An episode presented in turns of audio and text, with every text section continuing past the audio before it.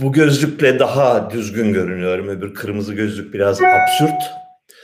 Fakat bu uzak gözlüğü bu aslında. Bununla da yazıları okumaya çalışınca gözlerimi kısmak zorunda kalıyorum. Gözlerimi kısınca da e, uyuşuk bir e, görüntü arz ediyorum. Bu da hoşuma gitmiyor. İçeriden sesleniyorlar. Okuduğun zaman değiştir diye sanki kolaymış gibi. Çünkü aynı anda hem konuşuyorum hem gözümün bir arasıyla da soruları okumaya çalışıyorum. O yüzden de bazen çorba ediyorum işte. Merhaba. Ee, hala Belgrad'dayız. Bürokratik bürokratik bürokratik sürecin e, tamamlanmasını da devam etmesini bekliyoruz. E, Belgrad da güzel şehir, hoş şehir de yani bitiyor. E, çok öyle ahım şahım bir şey yok. E, tanıdık eş dost da fazla olmayınca bir iki kişi dışında hadi dedik biraz gezelim. Nereye gidelim? Saraybosna'ya gidelim. Ben hiç gitmemiştim. Yani Bosna'ya bir iki defa gitmiştim daha önce de Sarajevo'ya yolum düşmemişti. Bayıldım bayıldım. Çok sevdim Sarajevo'yu ben. Çok çok şeker bir şehir. Çok çok sempatik bir şehir. Ee, özellikle merkezi yani e, bu baş çarşıya denilen kısmı var. Tam bir Alaturka Osmanlı kenti, bir Osmanlı çarşısı. Ee, şehrin geri kalan kısmı çok çok ilginç değil. Yani Doğu Avrupa kentlerinin e, üç aşağı beş yukarı hepsi aynı e, dışarısı. Fakat merkez kısmı bayağı büyük bir çarşı. Yani öyle bir günde tüketemeyeceğin kadar büyük bir çarşı. Ve çok şeker. Yani tam bir Türkiye şehri şeyi, e, çarşısı. Fakat Türkiye'de ne yaparsan yap, yani en güzel yerde bile, en güzel ne bileyim Diyarbakır'ın hanının içi, Bursa'nın çarşı içi ne yaparsan yap, mutlaka etrafında bir takım hıyarlıklar vardır. Yani ya bir sürü polis vardır. Ya birileri manyak gibi gürültü ediyordur. Ya kamyon mal boşaltıyordur. Ya dükkanın birine bir hayvan gibi bir neon koymuşlardır. Mutlaka bir yamukluk vardır. Burada çok çok düzgün bir seviyede tutmuşlar. O hoşumuza gitti. Tabii turistik tabii yani e, şeyi hissediyorsun dünyada dünya şehirlerinde güzel olan şeyler ancak turizm sayesinde yaşayabiliyor.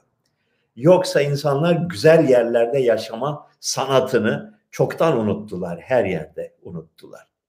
Ee, sadece işte yabancılara mal satmak ve bir kültürel bir geçmişi sergilemek amacıyla e, turistik çarşılar oluşturuluyor merkezde. Fakat burası çok hoş.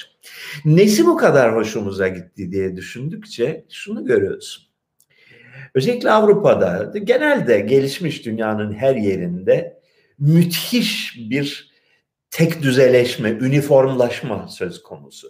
Her gittiğin yerde aynı uluslararası markalar, aynı franchise'lar, aynı dükkan, aynı dükkan yani gördüğün dükkan Londra'da olabilir, e, Estonya'da olabilir, Yunanistan'da olabilir veya e, Katar havaalanında olabilir. Hep aynı dükkanlar, aynı mallar, aynı e, çığırından çıkmış e, sadece satışa yönelik olan, sadece ve sadece satışa yönelik olan ve e, kültürel çölleşmeyi yansıtan dükkanlarla karşılaşıyoruz.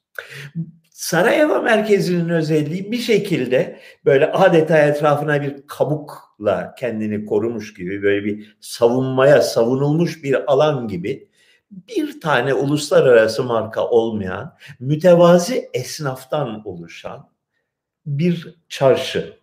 Türkiye'de çok var bunlar.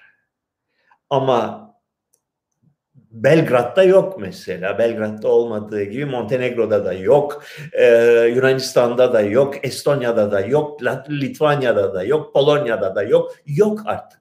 Bütün bu yerler Avrupa ve dünya kapitalizmi tarafından ele geçirildi. istila edildi. Ve üstünden silindir geçmiş gibi dümdüz edildi. Hepsi birbirinin aynı olan yerlere dönüştürdü. Hepsi yani İstanbul'da herhangi bir alışveriş merkezine gidin. E bütün dünya öyle oldu. Bütün dünya şehirleri o alışveriş merkezinin kopyaları haline geldi. Bunun dışında bir şey keşfettiğin zaman coşku veriyor insana. Yani oh ne güzel burası diyor. Daha daha önce görmediğimiz, yemediğimiz bir takım börekler, çörekler, çorbalar, ıvır zıvırla karşılaşıyorsun ve burada mütevazi insanlar sana marka değil ürün satıyorlar. Ne güzel bir şey. Bunu düşündükçe daha başka şeyler de geldi aklımıza. Riskli şeyler bunları söyleyeceğim de şeyi görüyorsun. Şehir kozmopolit bir şehir. Şu anda e, nüfus çoğunluğu artık bugün hemen hemen tümüyle Müslüman bir bir şehir. Eskiden öyle değilmiş. Eskiden karışıkmış. Her türlüsü de varmış. Fakat merkez bölümü merkez bölümünü yani çarşı bölümünü ayakta tutan ideoloji yani kapitalizmin tecavüzüne karşı direnmesini sağlayan bir ideoloji var. E bu ideoloji açıkça İslam. Yani dikkat buyurun burada önemli bir şey söylemeye çalışıyorum. Ee, İslam'a fazla sempatisi olmayan biri olarak konuşuyorum burada. Müslümanlıkla alakası da olmayan birisi olarak konuşuyorum. Şu soruyu buraya e, Dolce Gabbana'nın yahut da e, uluslararası bankaların yahut uluslararası e, perakende şeylerinin, marketlerinin girmeyişini sağlayan düşün, düşünsel savunma mekanizması nedir diye soruyorsun. Ve orada etrafında görüyorsun üç binadan biri cami. Ve adım başı e, bir takım camiler. Onlar şeyi bunun çapası oradaki çarşının. O çarşı gitse camiler de gider. Camiler gitse çarşı da gider. Ee, konuştukça bir, da bir parça insanlarla orada. Yani e, eskiden çok Müslüman bir yer değildi Bosna. Tabii savaş, korkunç bir savaş geçirdiler. Ve kimliklerinden ötürü ağır bir e, katliama uğradılar. Çok ciddi bir katliama uğradılar. Bu onları biraz daha bilinçlendirmiş, biraz daha Türkiye'deki cehalet patlamasıyla herhangi bir alakası yok. Hiç hiçbir benzerliği yok. Son derece modern, son derece e, rahat, e, cinsler arası ilişkiler konusunda sıkıntısı pek görünmeyen vardı mutlaka bir takım sıkıntılar da gözle görülen bir sıkıntısı olmayan insanların ve özellikle genç kızların yüzünün güldüğü ve yani gülümseyerek merhaba dediğinde sana gülümseyerek merhaba cevabını verebilen ki bu bir e, rahatlık e, belirtisidir. Böyle bir toplum e, kendisini farklı kılan ideolojiye e, eskisinden daha fazla sarılmış. Bunun psikolojisini orada yani elle tutulur bir şekilde ben şahsen gördüm. E, bu da beni düşündürdü. Hep bir sohbet ettik İra'yla bu konuda. E, küçük oğlum da, ortanca oğlum da bizimle beraberdi. O tabii bizim sohbetlerimizi e, kendi seviyesinin bir hayli altında bulduğu için katılmamayı tercih ediyor.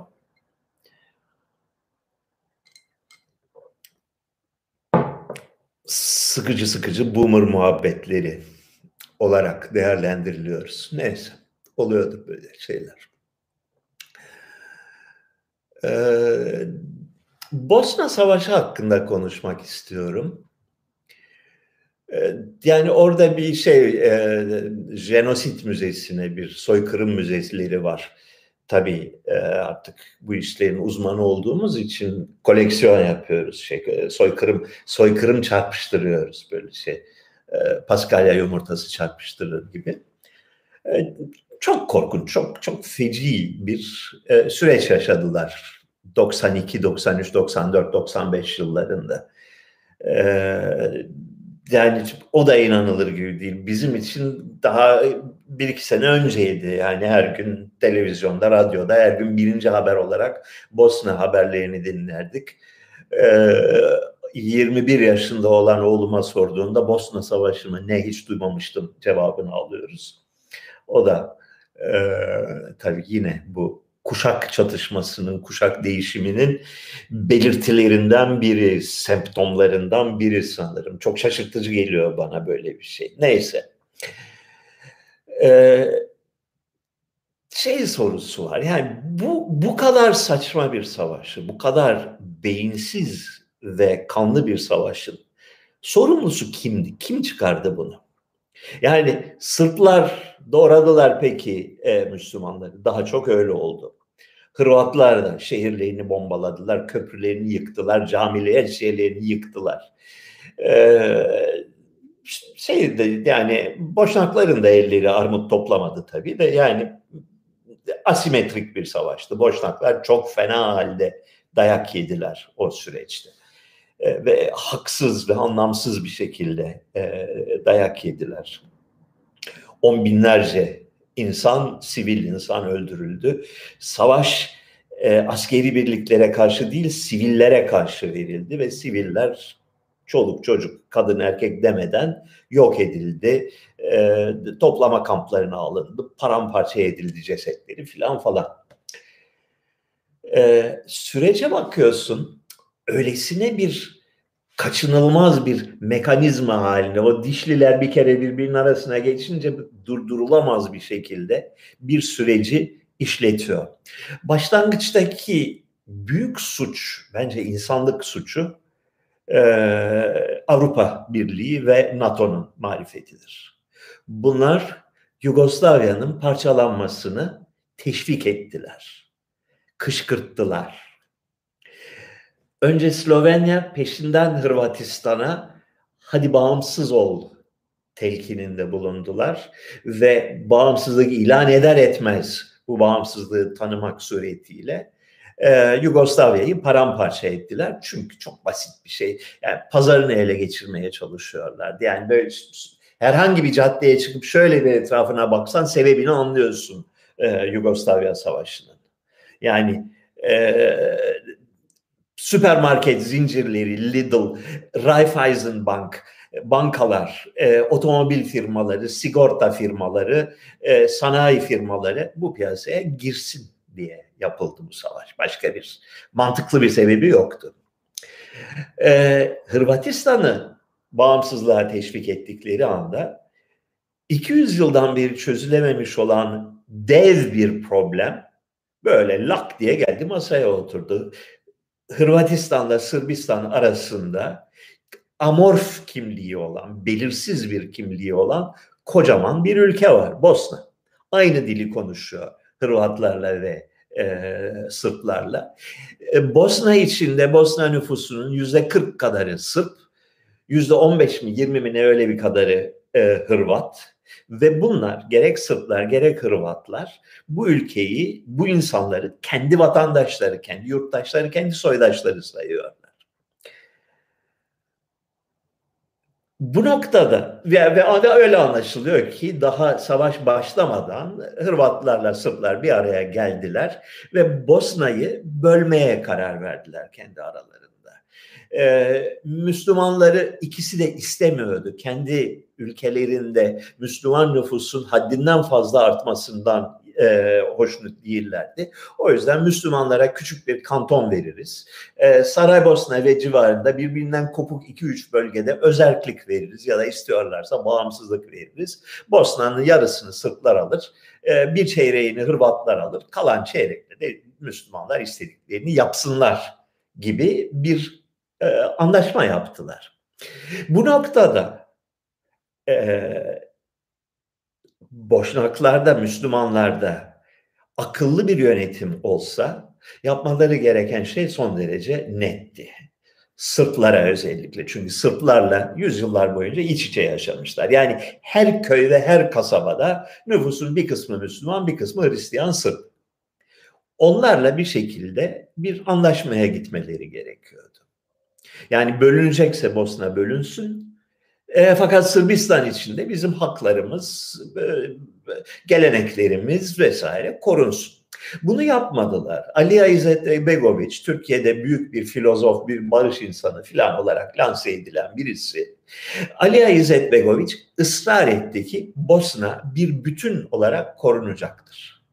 Bosna'nın bir bütün olarak korunması demek, nüfusun yüzde 45'ini 48'ini oluşturan Müslümanların en güçlü oyuncu olması demek. Ve her ikisi de azınlık olan Hırvat ve Sırpların Müslüman egemenliği altında yaşaması demek ve bu düşünebilecekleri bir şey değil, kabul edebilecekleri bir şey değil. 500 yıllık bir geçmişin, 200 yıllık bir milli mücadelenin inkarı anlamına gelen bir şey. Kabul et, etmeyecekleri baştan belliydi. E, diğer yandan tabii ki Sırbistan'ın da büyük bir suçu var. Yani Milošević önderliğinde bir çılgın bir e, Sırp milliyetçiliği, bir Sırp faşizminin e, pençesine düşmüştü Sırbistan. Daha doğrusu komünizmden sonraki dönemde Sırbistan'ın bir büyük bir milli heyecan olmadan yönetilemeyeceği kanısındaydı Milošević ve çevresindekiler. Yani pompalayalım, pompalayalım, gazlayalım ki bu millet bir heyecanın etrafında bir araya gelsin yoksa paramparça olacak gidecek kaygısı içindeydiler. Dolayısıyla bir yandan Sırpların e, aşırı milliyetçi ceryanlara kapılması, diğer yandan Bosna'nın özellikle Amerikalıların teşvikiyle, Amerikalıların ve Türklerin ve Suudilerin teşvikiyle e, gerçekçi olmayan hayaller peşinde koşması ve bir e, kendi yönetimleri altında bir bütün Bosna'yı korumak istemeleri korkunç bir trajediye yol açtı. Feci bir trajediye yol açtı ve sonuç olarak Bosna ülkesinin yaklaşık yarısından yani e, toprak yüz, ölçüm olarak yüzde 40 45 mi ne öyle bir e, şey. Böyle bir alanda Müslüman nüfus tasfiye edildi. Sırpların politikası klasik pogrom politikasıydı. Yani e, Osmanlı'dan birçok ders öğrenmişler yüzyıllar içinde. Bir nüfus nasıl temizlenir konusunda e, doğrudan doğruya Osmanlı'nın 1895 ve 1915'te yaptıklarını, Rumlara yaptıklarını, Bulgarlara yaptıklarını filan gayet iyi derslerini öğrenmişler. Şunu yaptılar. Ee, savaşın ilk döneminde e, Müslüman e, ve Sırp karışık olan e, kasabalara özellikle kendi gözlerine kestirdikleri bölgede yani Bosna'nın kuzeyinde ve doğu kısmındaki kasabalara, köylere baskınlar düzenlediler. Ordu girdi. İleri gelenlerden ya da direnme potansiyeli olanlardan 100 kişi, 200 kişi, 300 kişi kurşuna dizdi. Öldürdüler. Diğerlerine de 24 saat verdiler. Ha siktirin gidin buradan diye. Yani bu e, pogrom şeyidir. Pogromun amacı insanları öldürerek yok etmek değil. İnsanları korkutarak oradan gitmelerini sağlamak, etnik temizlik yapmak. Ee, Boşnaklar direndiler. Bir kısmı kaçtı, göçtü her neyse. Bir kısmı e, enklavlara mesela Srebrenica gibi bir yere. Bütün etrafı Sırplarla çevrili bir kasaba, Boşnak çoğunluğu olan bir kasaba. Oraya bütün mülteciler yığıldılar ve böyle e, tırnaklarıyla toprağa yapıştılar. E, bir noktadan sonra kan dökmenin kendine göre bir mantığı var. Yani önce az ve belli amaçlara yönelik olarak dökersin. Bir süre sonra gözün kararır. E, çünkü onlar da öldürüyorlar. Yani yok edelim bu bezenkleri çizgisine gelirsin. Yani Srebrenica katliamı bir korkunç bir olaydır. Srebrenica'yı Sırp kuvvetleri bastı. E, kasabada çok büyük bir nüfus birikmişti. Yani kasabanın kendi nüfusundan çok daha fazla insan birikmişti. Çevre köylerden ve kasabalardan göçenler. Kadınları ayırdılar, kovdular. Erkekler biraz beklesin dediler. 8 bin, 9 bin erkeği e, kasaba dışına çık- çıkarıp hepsini 2-3 gün içinde e, tertemiz ettiler, öldürdüler. Böyle şeyler yaşandı. E, tekrar tekrar savaşın bu katliamın bir numaralı suçlusu başlangıç adımını atan ve alçakça niyetlerle bunu yapan Avrupa Birliği'dir, Almanya'dır, Helmut Kohl'dur ve NATO'dur. Bu bir. Yani elde var bir. Onlar mahvettiler bu ülkeyi. İkincisi Milošević'in dar ufuklu ve e, akılsız siyasetidir. Yani e, milliyetçiliğe böyle bir oyun gibi gelir önce. Gaz ver, verdikçe verirsin, verdikçe verirsin. Ve bunu ilk başta şey bunun sadece sana politik getirisi vardır, götürüsü yoktur. Ta ki iş çığırından çıkıncaya kadar. Türkiye'de de bunu yaşıyoruz. Üçüncüsü Aliya İzzetbegoviç'in yine Batılılara kanarak, e, Amerikalılara ve Suudilere ve Türkiye'ye kanarak gerçekçi olmayan, hayalperest, aptalca bir politika izlemesidir. Bugün bugün sözde kağıt üzerinde Bosna diye bir devlet var. Amerikalıların, NATO'nun ve Avrupa Birliği'nin garantisi altında olan bir devlet var. Fakat uygulamada ülkenin yarısı Sırplara ait bir Sırpska Republika adlı bir Sırp Cumhuriyeti kuruldu ve tamamıyla Müslüman nüfustan ve Hırvat nüfustan arındırıldı. Hırvatlarla e, Boşnaklar birbirinden çok fazla ayrılmadılar, iç içeydiler. Dolayısıyla bir tarafta bir Hırvat-Boşnak Federasyonu var, diğer tarafta bir Sırp Cumhuriyeti var. E, uluslararası fonlar, destekler, yardımlar Bosna Cumhuriyeti'ne gidiyor.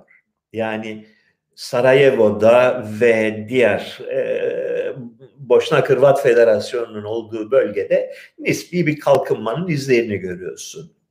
Yani nispi kalkınma demek yani benzin istasyonları en modern tarzda sağda solda bir iki tane yüksek apartman dikilmiş e, batı markaları ve firmaları hepsi girmiş yani tabelalar neonlar filan şık. E, Srpska Republika tarafı belli ki cezalandırılmış, cezalandırılıyor. Ben o izlenimi edindim.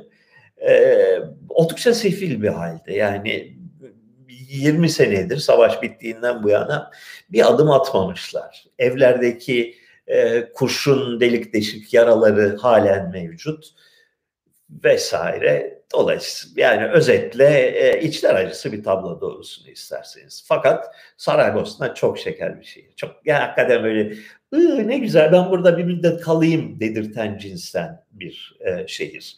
Ve sadece e, mimari yapılanmasıyla değil insanlarıyla, faaliyetleriyle e, aktif bir hayatın izlerini seziyorsun.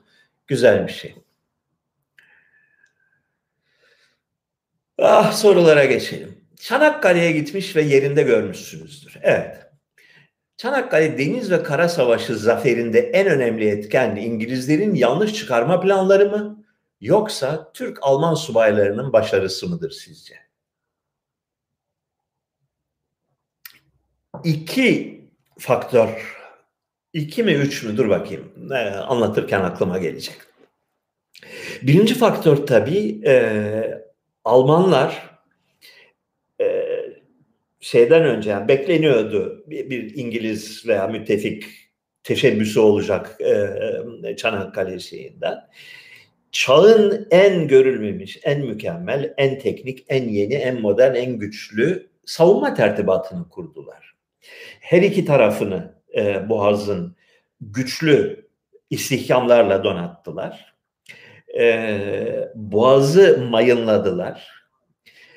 E, en son model mayınları vesaireyi ve mayın döşeme tekniklerini kullandılar. Herhangi bir donanmanın o boğazdan geçmesi çok zordu. Birinci esas şimdi kutladığımız 18 Mart e, başarısı tamamıyla Alman teknolojisinin ve Alman istihkamının İngiliz-Fransız donanmasına karşı savaşıdır. Yani o 18 Mart hadisesinde Türk ordusunun ciddi bir rolü yok. Yardımcı bir şey, e, destek bir rolü var. E, İstihkam komutanı Alman. E, istihkamlar tamamıyla Almanlar tarafından teşkil edilmiş, teşkilatlandırılmış, donatılmış. geçen gemileri inanılmaz ağır bir top saldırısına tuttular her iki taraftan. Ça- çağdaş teknolojinin en son ürünü olan e, toplarla. Ard arda gemileri batırdılar. E, artı şey e, boğaz tamamen mayınlı olduğu için kaçarak manevra yapmaya çalışan gemiler mayına çarparak battı ve bir gün uğraştıktan sonra vazgeçtiler, geri çekildiler. Bunda e, doğrudan doğruya Alman teknolojisinin ve Alman askeri hazırlığının e, zaferidir Çanakkale Deniz Savaşı. Bundan sonra İngilizler kara çıkartması yapmaya karar verdiler. Yani 18 Mart'tan sonra 24 Nisan, 24 Nisan mı, 25 Nisan mıdır? 25 Nisan'da e, ordu çıkardılar karaya ve Gelibolu Yarımadası'nı ele geçirmeye çalıştılar. Neden? İstihkamları susturmak için. Yani karadan gemilerin batırılmasını engellemek için. Amaç e, Gelibolu üzerinden İstanbul'a yürümek değildi amaç. Gelibolu Yarımadası'nı alıp gemileri Marmara e, Denizi'ne sokmaktı. Bunda e, genellikle İngiliz kaynaklarını okursan şunu görürsün. İngiliz yönetimindeki, hükümetinde ve e, silahlı kuvvetleri içindeki büyük fikir ayrılıklarından dolayı e, çıkarma ordusunun Gelibolu'ya sevk edilmesi çok gecikti. Yani 18 Mart'ın hemen peşinden bir çıkartma yapsalardı şansı yoktu Osmanlı tarafının. Beş hafta geciktiler. Çünkü Kara Kuvvetleri Komutanı olan Lord Kitchener ki e, asker sevki konusunda son sözü söyleyen kişi oydu. Kesinlikle karşıydı harekata. Batı cephesinden yani savaşın asıl cephesi olan Almanya cephesinden Fransa-Almanya sınırındaki cepheden kesinlikle ben bir kişiyi göndermem dedi. Mısır'dan adam gönder dediler. Eh az az bir şey göndereyim dedi. Direndi. Donanma Bakanı olan Churchill'in projesiydi Çanakkale çıkarması.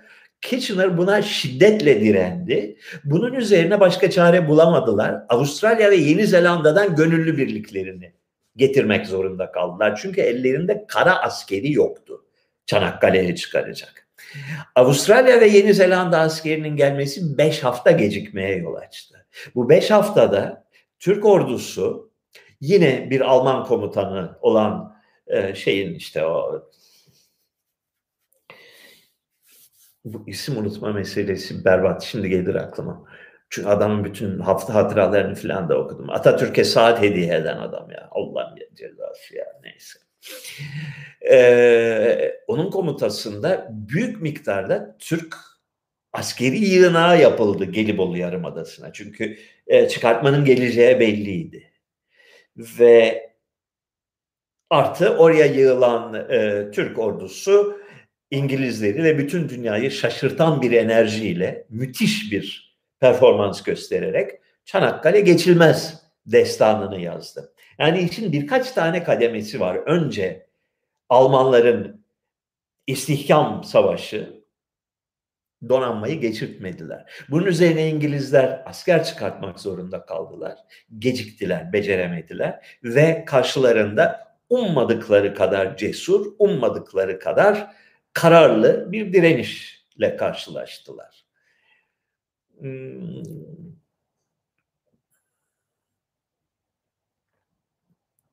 Türk tarafı yarın yokmuş gibi savaştı. Yani bütün bir kuşağı biz burada e, kurban verebiliriz. Yeter ki bunlar geçmesinler. Mücadelesini verdi. Birinci Dünya Savaşı'nı Türkiye Çanakkale'de kaybetti ve Çanakkale'de kazandı. Çünkü Çan önce Sarıkamış felaketi, peşinden Çanakkale e, Savaşı'nda verdiği korkunç zayiatın sonucunda e, 1915 ortasına gelindiğinde veya sonuna gelindiğinde Osmanlı'nın elinde doğru dürüst bir askeri varlık kalmamıştı. Çünkü tüketilmişti. bir kuşak insan, bir kuşak genç erkek e, Çanakkale'de ve Sarıkamış'ta iki cephede bitti. Yani sapır sapır döküldüler. Ve geriye bir şey kalmadı. Geriye acemi asker kaldı. Sayıca az, donanımları eksik ve yetersiz bir hiç kaldı. Yani ondan sonra artık savaşta bir başarı gösterme şansı kalmamıştı 1915'ten sonra.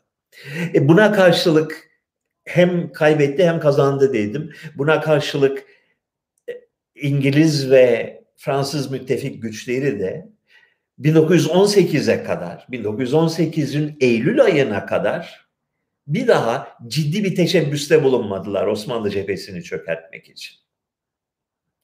Yani savaşın her iki tarafta tavsadı 1915'in e, Nisan, Mayıs ve Ağustos saldırılarından sonra. E, beklediler, beklediler. E, yani 3 yıl geçti aradan 1915'ten 18'e kadar. 18'in sonunda e, Eylül 1918'de birdenbire bütün cephelerden inanılmaz bir saldırıya geçtiler. Bir yandan Bulgaristan'ı çökerttiler. Bulgaristan çökertilince İstanbul'un savunul savunulma imkanı kalmamış kalmadı. Bir yandan Suriye cephesini çökerttiler. Bir yandan Irak cephesini Bağdat hattından itibaren kırdılar ve ileri geçtiler. Aynı anda üç ayrı cepheden saldırarak Osmanlı'yı 1918'de 40 günlük bir süreçte, bir aylık bir süreçte yok ettiler. Türkiye'de ateizm bir trend midir? Trendler ne kadar sağlıklıdır? Tarihte örneği var mıdır?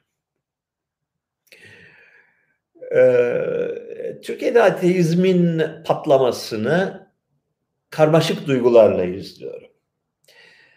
Ee, iyi bir şeydir. Yani İslam'ın muhafazakar, kendini yenilemekten aciz ve gitgide bir cehalet batağında boğulan bir nevi İslam'ın Türkiye'de zemin kaybetmesi, Türkiye'de e, aşağılanması, reddedilmesi, buna alternatif düşüncenin gitgide daha yüksek sesle dile getirilmesi e, olumlu bir gelişmedir.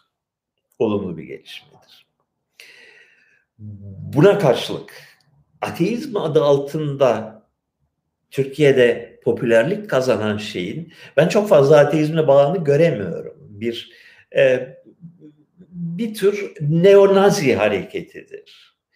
E, simgesi eski bir çağı geçmiş bir diktatör e, portresi olan, onun ikonu etrafında şekillenen ve temel içgüdüsü milliyetçilik olan, nefret olan bir e, harekette dönüştü Türkiye'de ateizm. E, bunun çok sağlıklı bir gelişme olduğunu düşünmüyorum. Artı çok belirgin bir şekilde sınıfsal bir tabana oturdu. Yani Türkiye'nin zemin kaybeden, ekonomik ve sosyal pozisyonu sarsılan yarı eğitimli elitinin bir biz her şeye rağmen üstünüz, biz sizden üstünüz, siz cahilsiniz, köpeksiniz, e, göbeğini kaşıyan adamsınız, biz ise çağdaş uygarlığın, Atatürk yolunda ilerleyen e, zinde gençleriyiz diyen bir kesimin savaş bayrağına dönüştü. Bu tür savaş bayra bayrakları iyi değildir arkadaşlar. Ateizm bir sorgulama disiplinidir. Ateizm bir sorgulama disiplini olmak zorundadır. Dogmaları kuşkuyla karşılayan, otoriteyle birleşmiş olan cehaleti kırmak ve delmek için çaba gösteren bir hareketin adıdır ateizm. Ateizmin topluma egemen olması veya toplumun egemen ideoloji haline gelmesi pek mümkün değildir. Mümkün ol, olduğu gibi arzu edilen bir şey de değildir. Ateizmin bir eleştiri hareketi olarak kalması doğrudur. Toplum sağlığına faydalıdır o şekliyle.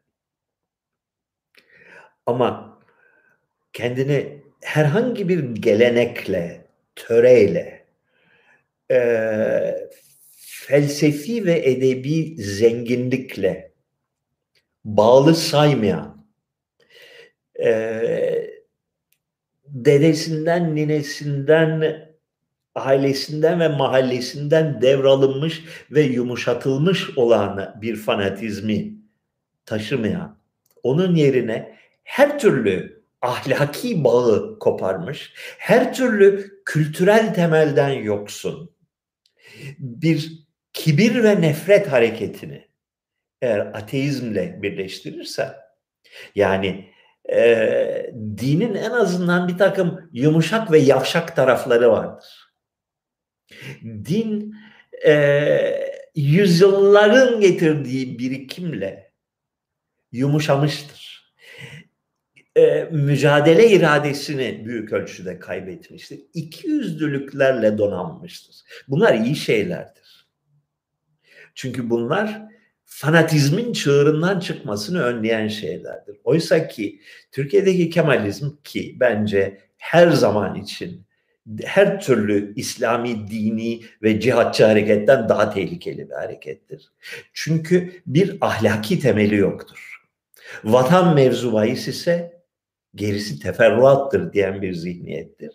Bu zihniyetin adı faşizmdir, bu zihniyetin adı nazizmdir. Ee, Allah'tan ki yani böyle tahtaya tık tık edelim. Allah'tan ki sayıları az ve güçleri de hiç zannettikleri boyutlarda değil. Yoksa Kemalcilerin elinde bu ülke ve bu halk çok şey çeker. Çok acılar çeker. Yani Bosna'nınkiler filan devede kulak kalır. Tehlikeli bir harekettir Kemalizm.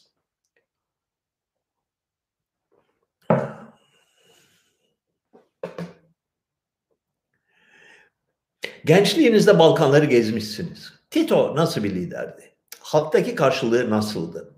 Koca ülkeyi ortak akılla mı yoksa demir yumrukla mı yönetmişti sizce?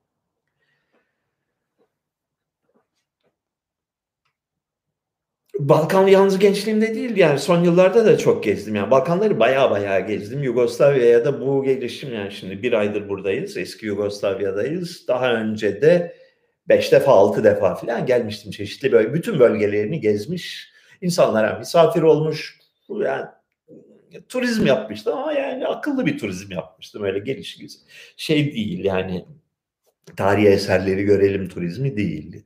Köylerinde de kalmıştım. Yani bir sürü insanla da tanışmıştım.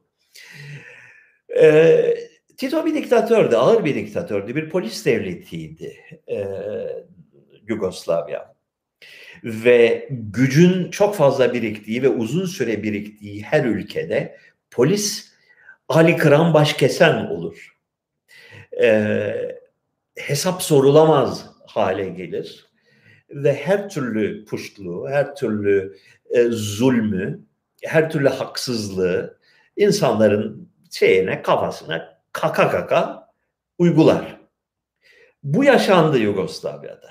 Yani Yugoslavya e, İkinci Dünya Savaşı'ndaki partizan teröründen başlayarak 1945'ten 1980'lere kadar 90'ların 1980'lere kadar 40 yıl boyunca ağır bir diktatörlük altında yaşadı.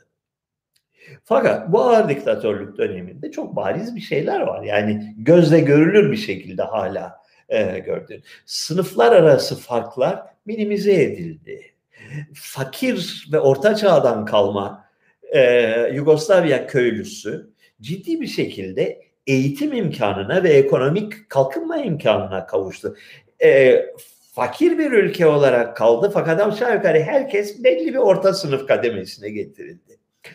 E, Batı ülkelerinden farklı olarak müthiş bir e, şeye e, konut seferberliğine müthiş bir önem verdiler. Yani e, bugün belki bizim burun kıvıracağımız bir takım leş gibi apartmanları diktiler her köye, her kasabaya, her şehre. Binlerce ve binlerce. Bu apartmanlardan yaptılar ki herkes iyi kötü, modern tarzda yani akarsuyu olan, helası ve mutfağı olan iki üç odalı bir eve kavuştu ki bu mesela Amerika Birleşik Devletleri gibi bir devin bugüne kadar başaramadığı bir şeydir.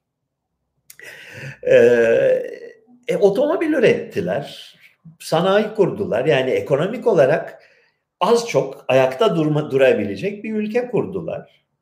Ve şeydi, yumuşak bir ülkeydi. Yani bütün o polis baskısına rağmen insanların yüzünün güldüğü, insanların asgari bir kültür seviyesini, e, bir karşılıklı nezaket seviyesini koruduğu bir ülkeydi. Ve günümüzde de baktığın zaman insanlar eski kuşu, eski dönemi hatırlayanlar Tito'yu e, hayırla yad ediyorlar. Yani Tito öldüğünde herkes yaka silkmişti, ya siktirdi gitti herif diye. Ama üstünden 30 sene geçtikten sonra Tito bugün e, haklıymış rahmetli diye anılıyor.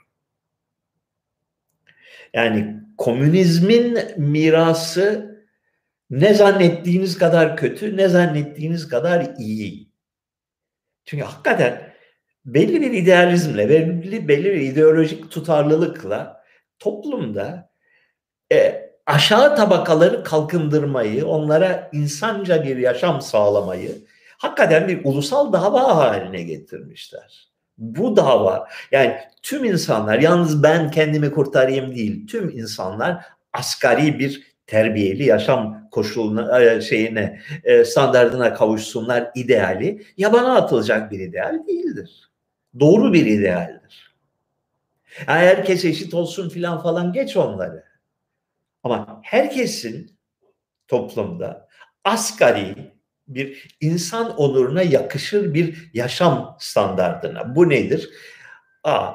Evi olsun, düzgün bir evi olsun. İşi olsun ve e, geçimini sağlayacak kadar bir geliri olsun. Herkesin ama herkesin. E, geleceğinden endişesi olmasın ve çocuklarını eğitebilsin. Asgari yeteneği varsa iyi eğitebilsin. Bu, bu hedef bir toplum için e, doğru bir hedeftir. Yani bu duyarlılığın hem toplumda hem önder sınıflarda, siyasi liderlikte, eğitim sisteminde egemen olması gerekir. Toplum bir toplumda yaşayan herkesin ama herkesin şu fikirde mut, mutabık olması lazım ki bu, bu ülkede yaşayan herkes değerlidir. Fakir de olsa değerlidir e, insandır ve insanca yaşaması gerekir. Ve bunun için elimizden geleni yapmalıyız. Bunun için gerekirse fedakarlık yapmalıyız. Bu anlayış e, diğer birçok olumsuz şeyin yanı sıra eski komünist ülkelerde yani Yugoslavya'da olsun, Sovyetler Birliği'nde olsun uzunca bir süre egemen olmuş ve bunun izlerini çok net görebiliyorsun. Yani birazcık gözünü açıp gezdiğinde her yerde bunun simgelerini, bunun izlerini, bunun ayak izlerini görebiliyorsun. Sayat Nova'nın eserlerinin büyük bir kısmını Azerbaycan Türkçesinde yazdığı doğru mu? Doğruysa bu eserleri bulabileceğimiz bir kaynak var mı? Neden bilinmiyor ve sahip çıkılmıyor? Tabii ki neden bilinmiyor ve sahip çıkılmıyor sorusunun cevabı belli. Orada yapacak bir şey yok. Sayat Nova 18. yüzyılda yaşamış bir saz şairi.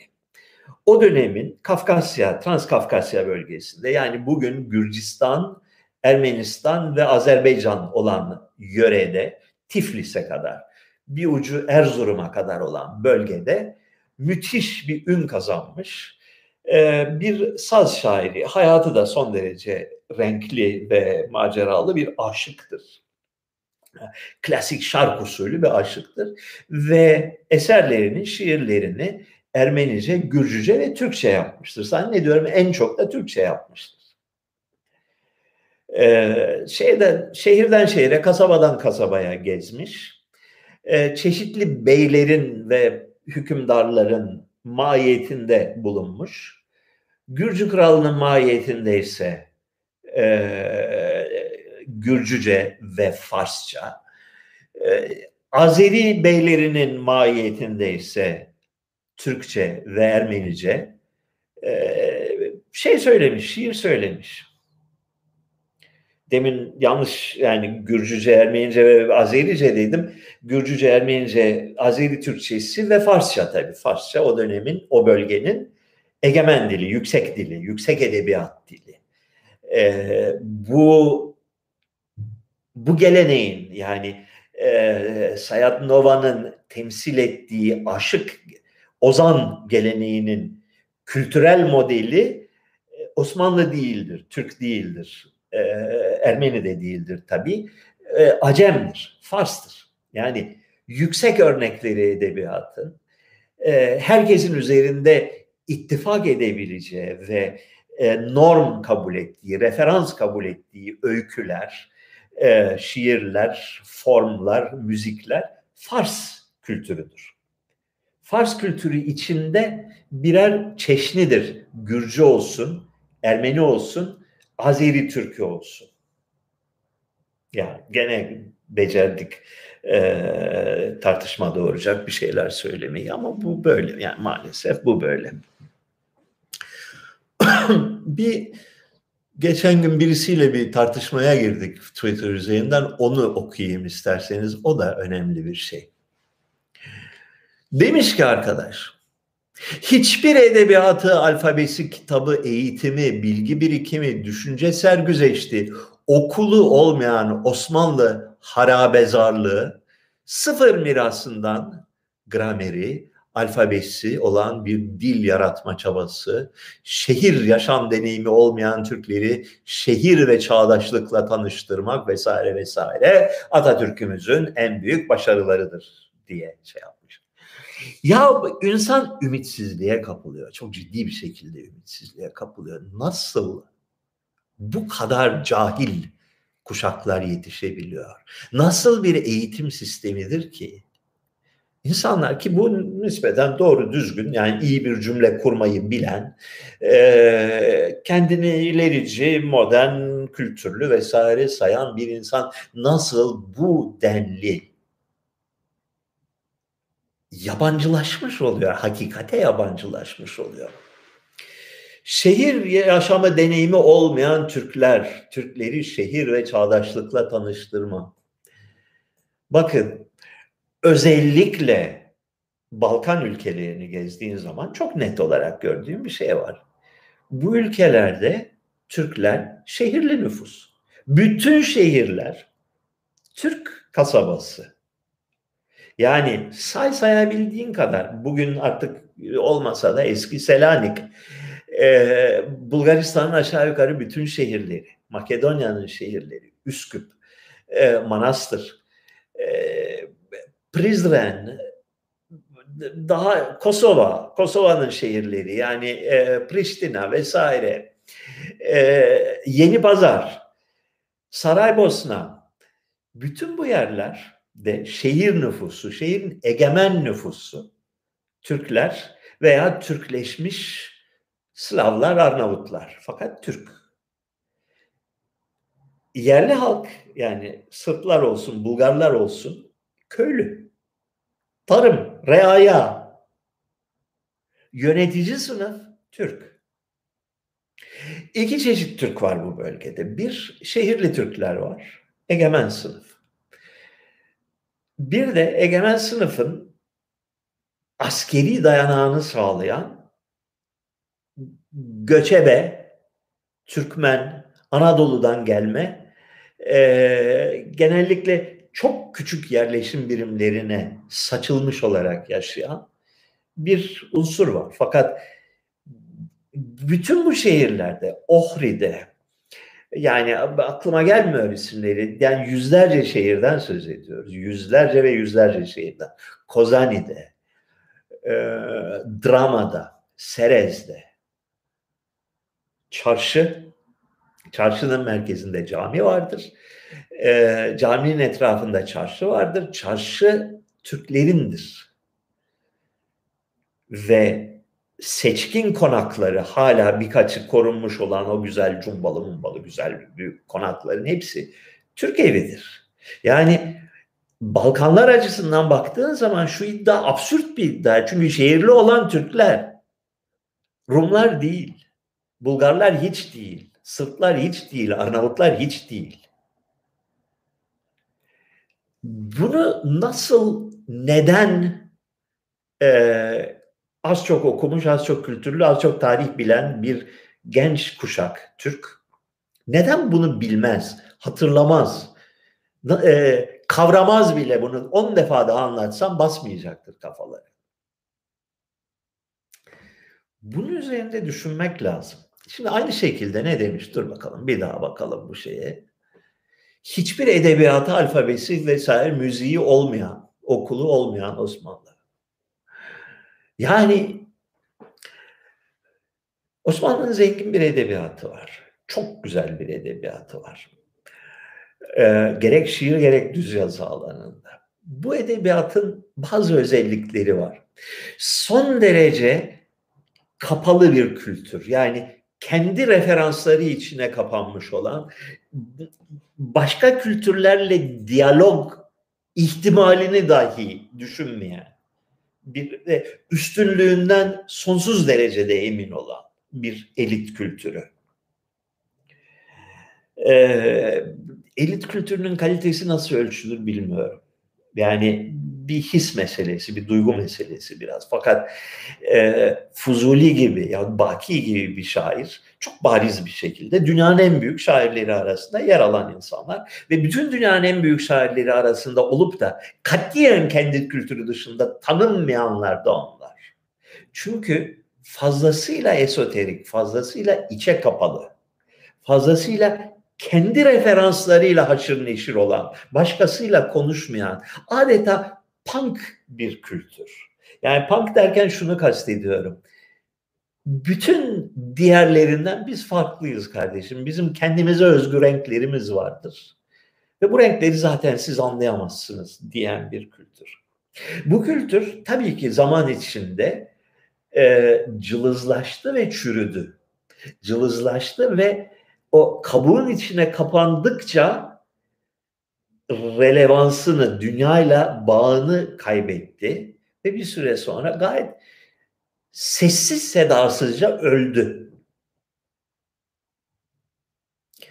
Bunu bunun ölümünün sebeplerini tartışabilirsin. Bunun e, kalıcılığı var mıydı, başka şekilde olabilir miydi?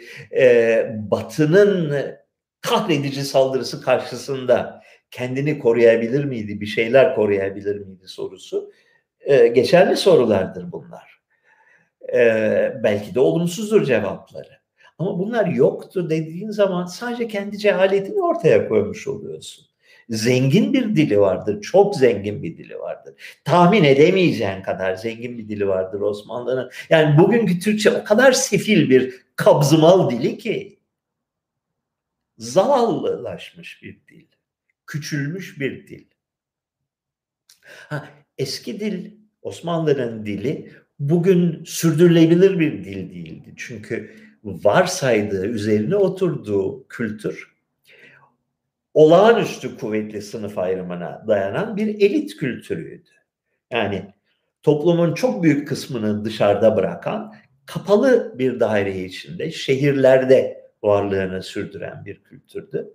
Ve batıdan gelen challenge, meydan okumaya cevap veremedi. Büzüldü, ezildi, çöktü. Bir Türk kültürü var mıdır? Valla git Saraybosna'ya bu soruyu orada sor. Yani yemek kültürü mesela ki kültürün önemli bir parçasıdır yani dünyada ancak Hint ve Çin mutfaklarıyla boy ölçüşebilecek zenginlikte ve çeşitlilikte bir yemek kültürü var. Ve çok bariz bir şekilde böyle egemenliğini ilan etmiş.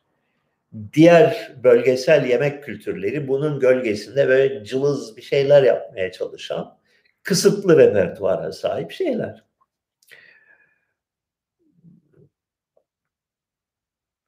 Müzik yani klasik Türk müziği, eski Türk müziği ki 19. yüzyıl sonunda 20. yüzyıl başında ölmüş bir gelenekten söz ediyoruz. Ee, yani biraz dünya müziğini tanırsanız yani Hintliler ne yapmış, e, Almanlar ne yapmış, İtalyanlar ne yapmış filan diye baktığınız zaman tartışmasız bir şekilde son derece sofistike, son derece rafine bir müzik geleneğidir.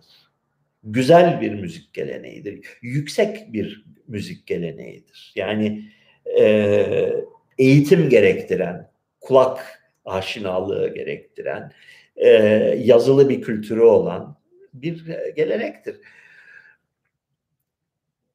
Bunlar ayak uyduramadı. Batı'nın olağanüstü bir dinamizmle dünyaya hakim olan kültürüne direnemediler. O dönüşümü gösteremediler. Ona onunla e, karşılıklı yükselemediler. Bu taraf yükseldikçe bu böyle küçüldü, ezildi, köşeye sıkıştı ve tükendi. Türk yönetici sınıfları canhıraş bir çabayla Tanzimat'tan itibaren Batı'nın Batı'yı Batı'yı Batı yapan sır nedir? Onu biz öğrenelim de biz de taklit edelim çabasıyla bir sürece girdiler. Haklı bir süreçti. Yani başka yapılacak bir şey yoktu. Bir, bir e, yani üstüne böyle bir şey geliyor, bir afet geliyor, bir dalga geliyor batıda. Bütün bilim, bütün kültür, bütün her şehircilik, ekonomi, her alanda, askerlik, her alanda çok güçlenen ve seni aşan, seni ezen bir kültür oluşmuş batıda. Biz bununla nasıl başa çıkacağız diye bir panik içinde ard arda üst üste bir takım projeler denediler ve bunların hiçbiri yürümedi. Hiçbiri başarılı olmadı. Ne, Reşit Paşa, Fuat Paşa, Ali Paşa, e, genç Osmanlılar, birinci meşrutiyet, ikinci meşrutiyet, Atatürk, Cumhuriyet filan falan hepsi de bir e, çığlık çığlığa bir kurtuluş şeyidir, mücadelesidir bunlar. E, hepsi de temeldeki bir takım arızaları çözmeyi başaramadığı için bu 200 yıllık reform sürecinde Türkiye düzenli olarak, sürekli olarak adım adım geriledi. Adım adım düştü. Cumhuriyetimiz zamanında da evet aynı şekilde her alanda, sanat alanında da, bilim alanında da, şehircilik alanında da, her bir bok alanında da, ekonomi alanında da Türkiye gerilemiştir. Böyle ara ara böyle atılımlar yapar gibi olmuştur. Fakat yürümemiştir.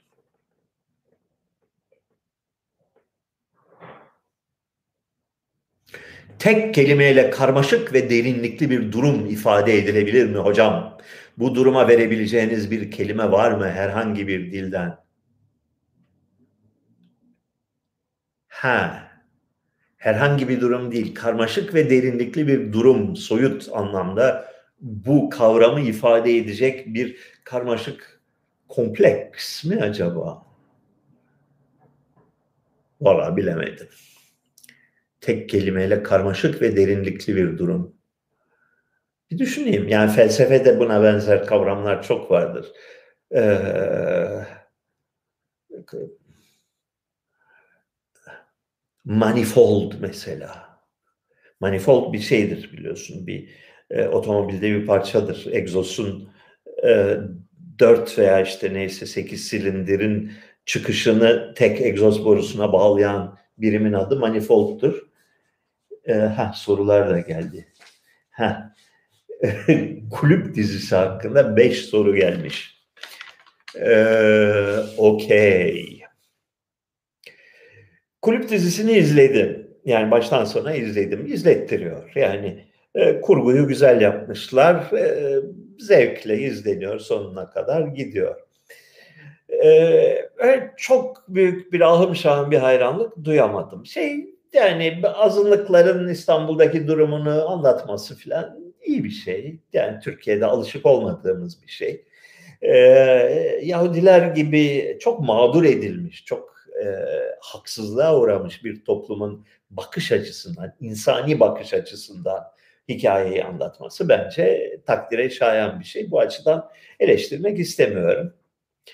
Ee, kalite olarak biraz zayıf buldum. Yani e, birincisi öve öve bitiremedikleri periyod detayları feci falsolarla dolu. Yani e, bu 2000'ler kuşağının 1950'ler vizyonu, versiyonu birazcık cılız kalmış. Aksanlar feci derecede kötü. Yani bir diksiyon öğretmenliği diye bir şey yok herhalde Türkiye'de bilmiyorum. Yani kızcağız Rachel 1950'lerde bir Yahudi kızı değil, 2020 yılında bir e, AVM tazesinin ağzıyla konuşuyor. Arkadaş. Ee, yani o bayağı rahatsız ediyor. Yani Rumlar, e, Yahudiler falan aksanlar, davranış biçimleri, e, beden dili olarak çok ham geldi bu, bu şeyler. Yani çok e, komik, dalga geçilecek şeylerle karşılaştık. Fakat hikaye anlatılıyor. insancıl bir hikaye. Türkiye'nin bir yarasına parmak basan bir hikaye. Aferin onlara. Bu şey de kabak tadı vermeye başladı doğrusunu isterseniz. Kadınlar güçlü, olumlu, dayanışmacı, e, feminen, e, cinselliklerini doya doya yaşayan, gerekirse meydan okuyan ve her zaman sağduyulu. Erkekler ya hain, ya aptal, ya şapşal. Ya eksantrik ya da e, beceriksiz. E yani bir yere kadar yani. Ondan sonra kabak tadı vermeye başlıyor bu, bu öykü. Onu da sorduk. Bosna Hersek parçalanırsa krize Türkiye ne derece dahil olur?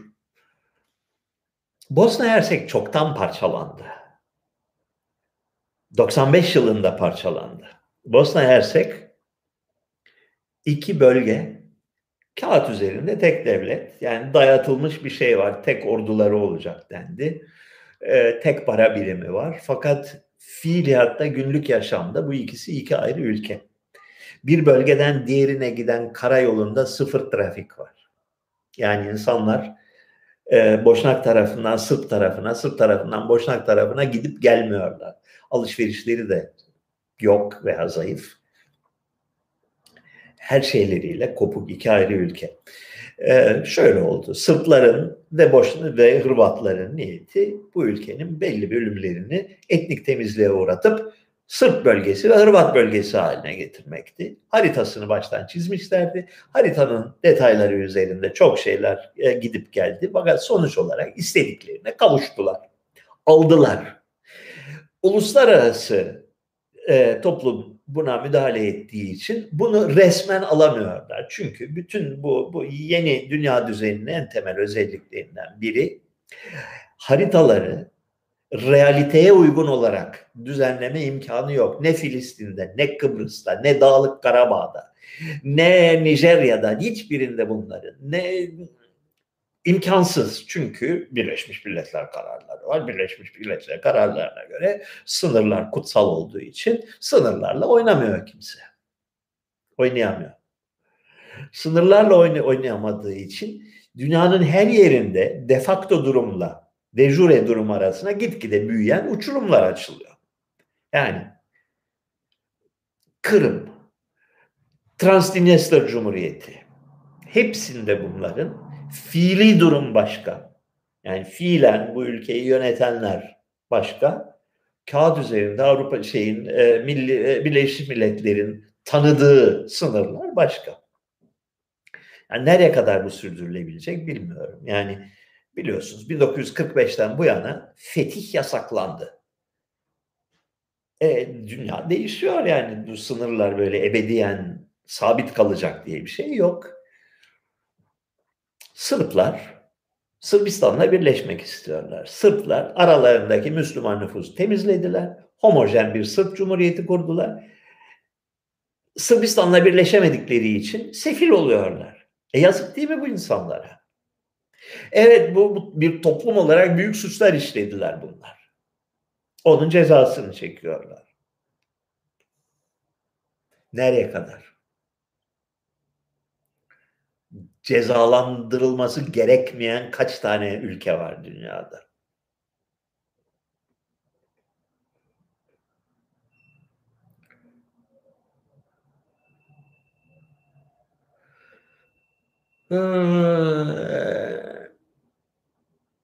Amerika'nın en yaşanılası eyaletleri nelerdir hocam? Son zamanlarda kime sorsan yani bayağı aklı başında düzgün düşünen insanların hepsi sanki söz birliği etmiş gibi Texas ve Florida diyorlar.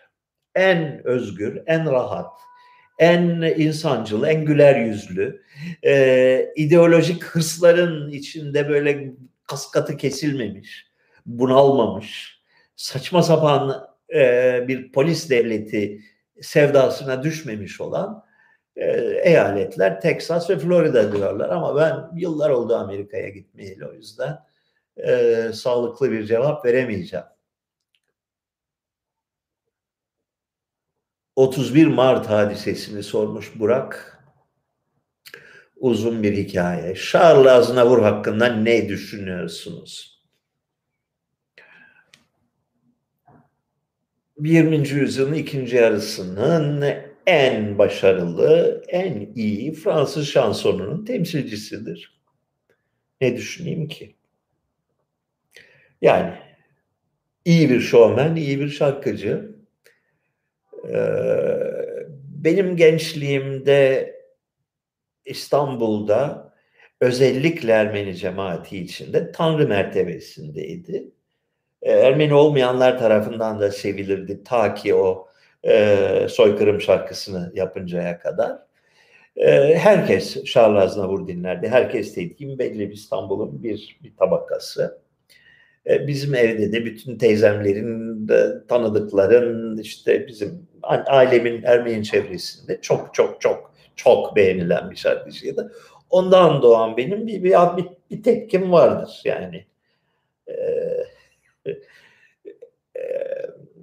ilk gençliğimde biraz baş kaldırı taraftarıydım. Ama yani iyi bir şarkıcı. Yani zevkli hala e, şeyleri, şansonları eğer o tarzı seviyorsanız dinlenebiliyor, dinleniyor. Hocam Tatyos Efendi'nin Gamzedeyim Deva Bulmam adlı şaheseri hakkında ne düşünüyorsunuz? Bu soruyla tamamlayalım. Çok teşekkürler arkadaşlar. Ee, videolarınızdan kesit alıp internete koymak konusunda görüşünüz nedir? Ona göre kesit almaya devam edeceğim ya da kesitleri keseceğim demiş Yusuf Ziya. Ee, internete koyduğun her şey toplumun ortak malıdır. Ee, kaynak göstermek ve iyi niyet çerçevesinde isteyen istediğini yapar e, kesit alabilirsiniz, e, yayınlayabilirsiniz. Benden bunun için izin almanıza gerek yok. Yani edep çerçevesinde yapın. Yani bu adam Seven Nişanyan'dır. Kötülemek amacıyla içinden iki kelimeyi kesip e, gülünç duruma düşürmek bir marifet değil. Ama bu adam ne demiş acaba, ne diyor acaba diye merak edenlerin merakını giderecek şekilde kesitler alıyorsanız Allah sizden razı olsun. Çok memnun olurum. Teşekkür ederim. Başka her şeyi söylemek istiyorum. Birkaç tane. Ha, Facebook.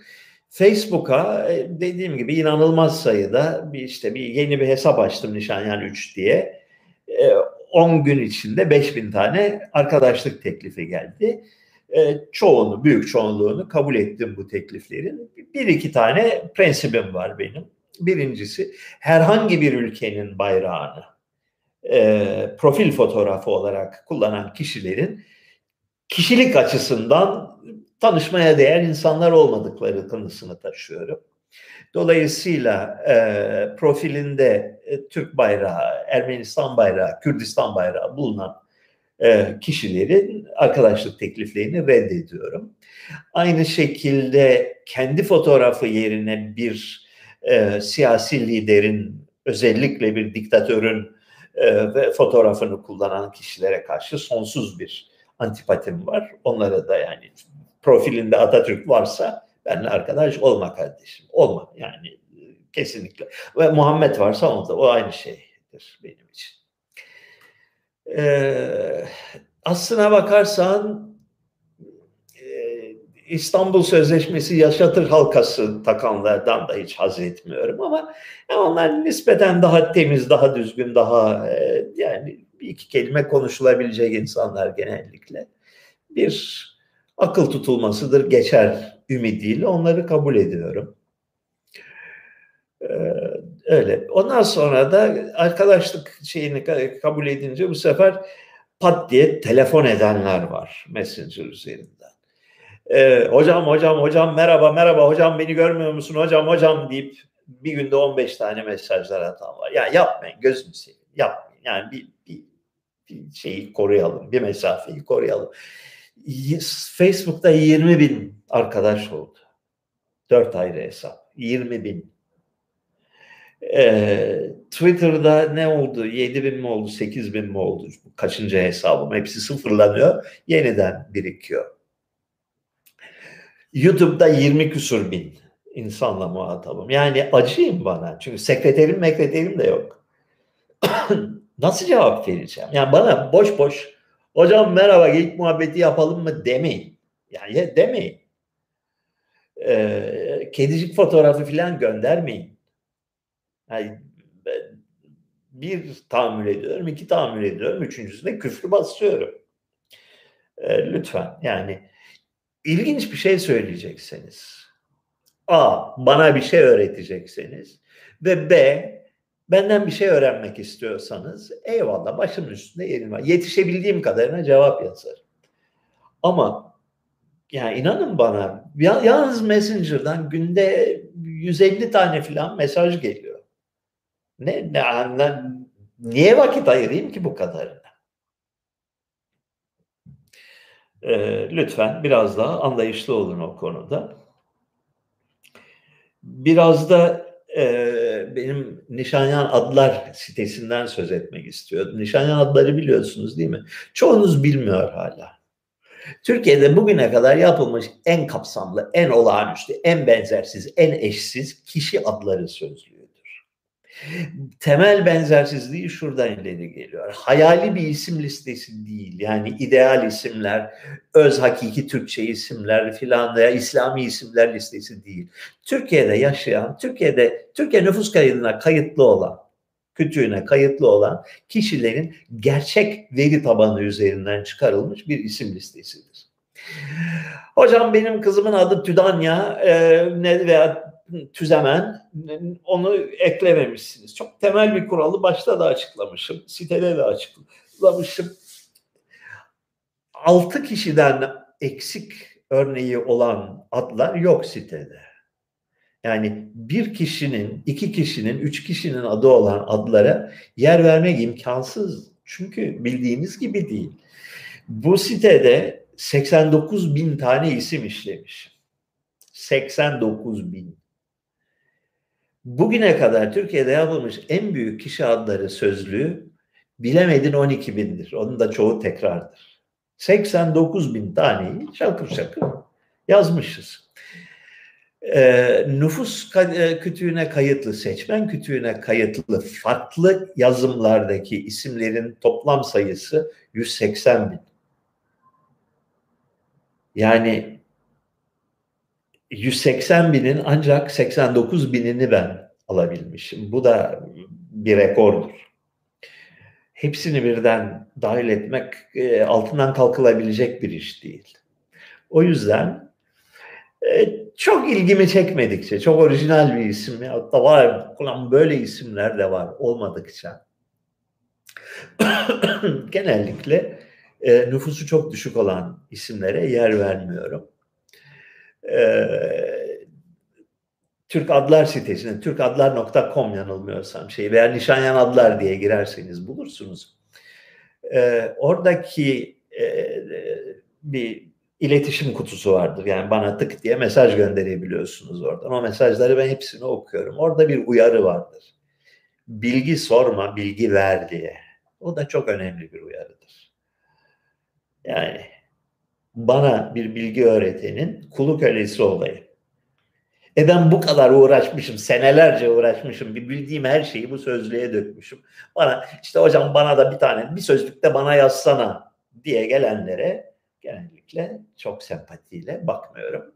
Çok teşekkürler arkadaşlar. Ee, Patreon şeyimiz, kampanyamız Allah'a bin şükür çok hepinize çok sağ olun. Nihayet aylar sonra yani bir yıl sonunda nihayet tatmin edici bir seviyeye, makul bir seviyeye ulaştı. Yani bunca emeğimin en azından karşılığını az çok alıyorum diyebileceğim bir noktaya geldik. Bu yüzden size, hepinize, katılan herkese minnettarım. Katılmayanlar da katılsa daha da iyi olur. Yani olan bizim illa diyor kripto al, kripto al, kripto al diye ben öyle bir yani hiç olmazsa öyle bir şeye de gireriz. Sevgili arkadaşlar, Allah'a ısmarladık. Görüşmek üzere. Haftaya konuşuruz.